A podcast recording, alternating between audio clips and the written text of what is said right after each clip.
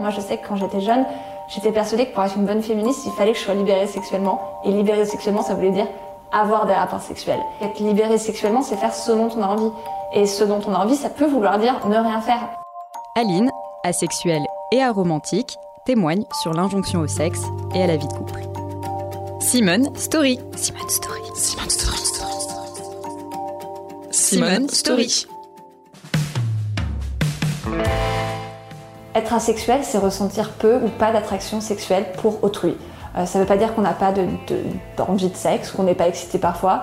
On peut être excité par plein de choses, hein, par une ambiance, une atmosphère, euh, juste parce qu'on a des besoins physiologiques, mais c'est jamais dirigé vers quelqu'un, ou, rarement dirigé vers quelqu'un. Moi, il se trouve que je suis aromantique aussi, donc je ne ressens pas d'attraction euh, romantique pour les gens. J'ai jamais eu de crush, en gros. Hein. J'ai jamais été amoureuse, mais ça m'arrive quand même d'être en, en, couple ou d'avoir des des relations. J'appelle ça des relations culins, quoi. C'est des relations un peu un peu entre le cul et le câlin. On se voit de temps en temps et on se fait des câlins. La sexualité, c'est une orientation sexuelle qui est un peu particulière parce que contrairement aux autres, elle se définit par euh, une absence. Et en fait, c'est très difficile de définir, de réaliser qu'on n'a pas quelque chose. Déjà, au collège, ça m'excluait un petit peu. Alors, on parlait pas de sexe au collège nécessairement, hein, mais, euh, mais, en tout cas, avoir envie d'embrasser, parler d'acteurs qu'on trouvait sexy. Euh, puis, plus les années ont passé et plus c'est devenu compliqué. On parlait plus de sexe et moi, je comprenais de moins en moins. À partir de mes 20 ans, j'ai commencé à voir que vraiment les gens trouvaient ça très très étrange. Il y avait celle qui m'excluait, genre littéralement, qui se disait Ah, une personne qui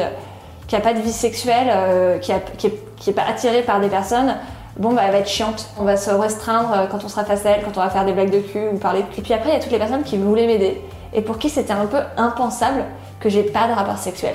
Il faut que tu te masturbes, euh, trouve n'importe quel mec et fais-le. l'appétit vient en mangeant, ça c'est un grand classique, l'appétit vient en mangeant. Je me suis dit, bah, je peux pas, après mes 23 ans, je peux pas rentrer dans la vie d'adulte, quoi, où on travaille, où c'est fini les études, et toujours être vierge.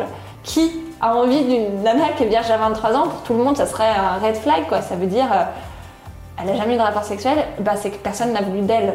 Et donc, effectivement, moi, je me suis forcée sexuellement pendant, euh, pendant des années. J'ai eu des rapports sexuels qui étaient très désagréables. Je sais plus exactement comment j'ai entendu le mot asexuel. Je pense que j'ai dû lire un article ou un article de blog ou quelque chose comme ça. Il s'est passé du temps entre le moment où je l'ai entendu et le moment où j'ai réellement accepté et le moment où j'ai pu réussir à dire je suis asexuelle. Jusque très récemment, euh, vraiment très très récemment, je pensais que pour être heureuse, il fallait euh, être en couple. Ça voulait dire que j'allais forcément finir célibataire parce que personne voudrait d'une personne asexuelle.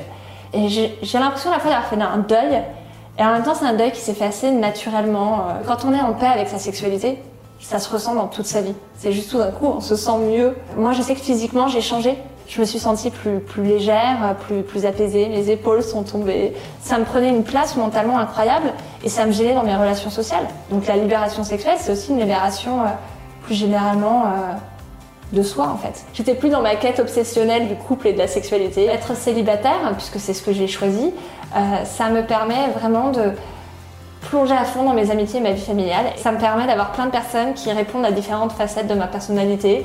J'ai toujours su que je voulais des enfants. Je suis orientée vers, euh, vers une PMA. J'ai vraiment euh, voulu créer un, un, cocon avec plein de personnes qui sont impliquées dans ce projet. Et donc j'ai plein d'amis qui, euh, bah, qui connaissent le rythme des biberons du bébé, savent changer ses couches. Et du coup, bah, en ce moment, je suis genre, franchement, hyper heureuse. Retrouvez ce podcast tous les mardis et jeudis et abonnez-vous sur votre plateforme d'écoute préférée pour ne manquer aucun des épisodes. À bientôt!